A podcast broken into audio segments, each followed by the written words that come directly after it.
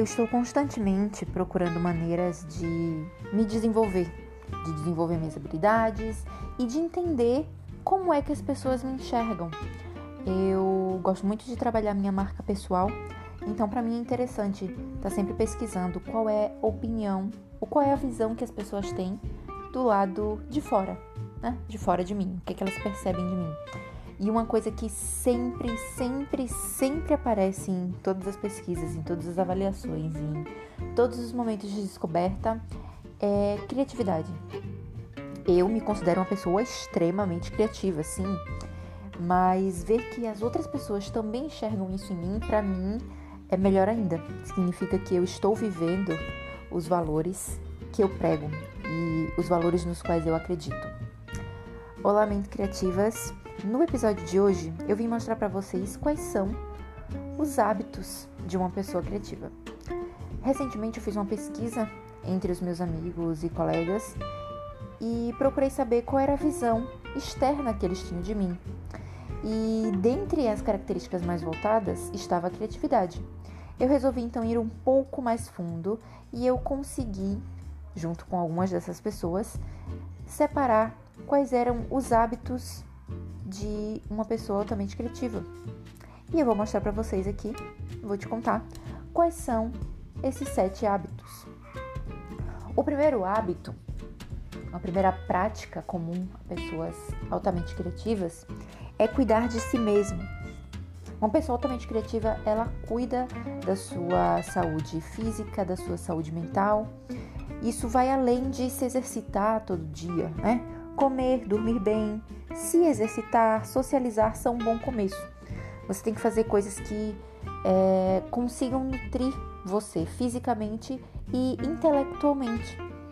Falar com as pessoas que você gosta, frequentar os lugares que você quer e não ficar presa a convenções sociais. Então, cuide de quem você é de fato, da sua identidade. A nossa segunda prática comum a pessoas altamente criativas é a definição de prazos. É, ter um prazo, uma deadline, te ajuda a seguir em frente e obter um resultado.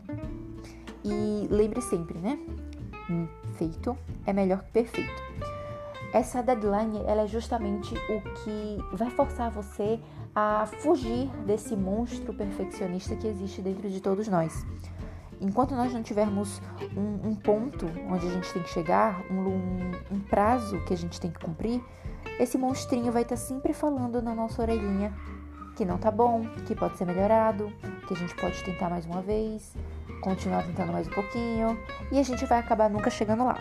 Porém, tendo um prazo, tendo uma deadline, você tem que, tem que cumprir aquilo. E aí você consegue silenciar um pouquinho mais esse monstro. Isso nos leva ao nosso hábito número 3. Essa prática é a prática de buscar desafios.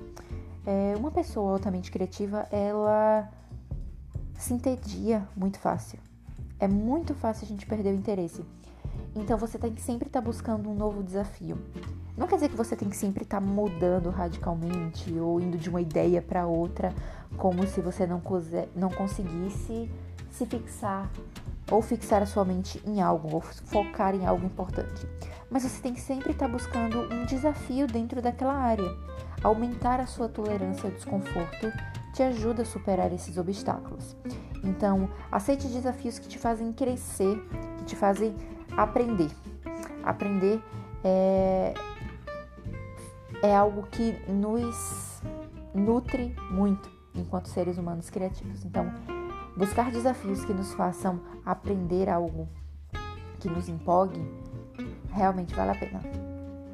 Nossa prática número 4 como seres altamente criativos é ser um lifelong learner, que entra justamente nessa área de gostar muito de aprender. Se você se mantém aprendendo e assume que você não sabe tudo, sempre assuma que você não sabe tudo, você consegue explorar com o mindset de um iniciante, o que te deixa mais aberto a conhecimento.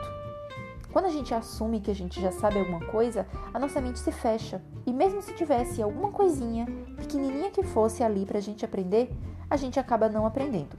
Então, sempre assuma que você não sabe. Explore a vizinhança, tente aprender algo novo diariamente, mesmo que seja algo bem pequenininho.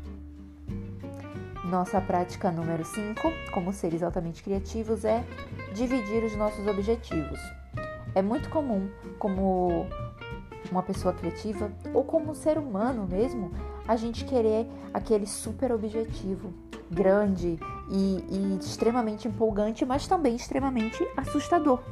Então, por mais empolgado que você esteja no começo, daqui a um tempo pode ser que aquele objetivo comece a te assustar por tão difícil que ele é e por tão demorado que possa ser alcançá-lo. Então, pegue esse objetivo super grande, esse sonho, e divida ele em pequenos pedaços. Você pode fazer isso com objetivos, com planos, com ambições. Elas se tornam mais fáceis de serem alcançadas quando a gente quebra ela em pequenos passos. Por quê? Porque você vai fazer aquele passinho de cada vez e cada passo, cada mini objetivo dentro daquele grande universo que você quer conquistar, ele vai ter a sua própria recompensa. E ali você vai se sentir avançando, em vez de só pensar naquele grande final ali na frente que vai demorar muito para ser alcançado e provavelmente você vai ficar desanimado no meio do começo, no meio do caminho. Então pensa assim, se você dividir em pequenos passos, a cada nova conquista você vai se manter empolgado para chegar na que vem ali na frente. Hábito número 6 é remover distrações, o que é muito difícil, eu sei, eu sou culpada também de ser distraída com certa facilidade. Mas você tem que adquirir o hábito de desligar, de se desligar das redes sociais principalmente e ficar desconectado imergido em algum trabalho que te permite criar mais.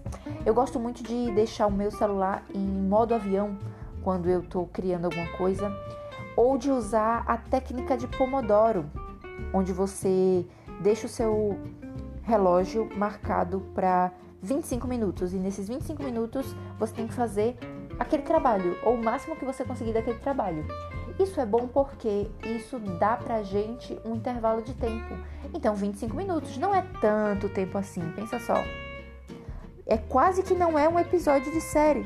Então você vai fazer o trabalho naquele tempo e você sabe que aquilo vai acabar e depois você vai poder relaxar, fazer um lanche, tomar um copo d'água tranquilamente, porque você já fez alguma coisa, tá?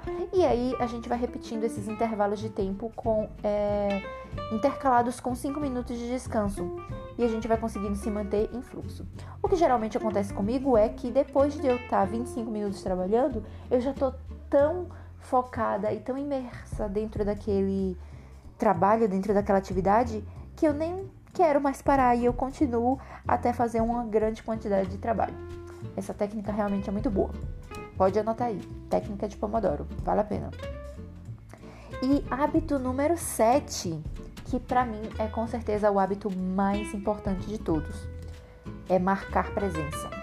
Todos nós vamos ter dias ruins. O que importa é que a gente esteja presente todos os dias lá, como protagonista da nossa vida, e cumpra as promessas que você faz para si mesmo. Então, se você disse que você ia desenhar todo dia, desenha. Nem que seja um bonequinho de palito, faz alguma coisa se mantém no fluxo, mantém o seu cérebro acostumado a parar ali naquele momento por aqueles 25 minutos. Tenta a técnica de Pomodoro para isso também. Aqueles 25 minutinhos e fazer aquilo que você prometeu que ia fazer diariamente, para você desenvolver esse hábito. Se a gente começar a quebrar essa rotina, o nosso cérebro não vai se acostumar a ser criativo, a criar o que você quer criar. Mas se você se forçar, mesmo nos dias ruins, acredite em mim, vai valer a pena no final. Então, vamos revisar tudo que a gente aprendeu aqui hoje? Quais são os sete hábitos de pessoas altamente criativas? Primeiro, cuidar de si mesmo. Segundo, definir prazos. Terceiro, buscar desafios. Quarto, ser um lifelong learner. Aprender sempre. Quinto, dividir os seus objetivos. Sexto, remover distrações. E sétimo, marcar presença todos os dias. E aí, qual desses hábitos você precisa trabalhar mais? E qual desses hábitos você já faz e te ajuda muito a ser criativo? E qual outro hábito que faz parte da sua rotina que te deixa muito criativo?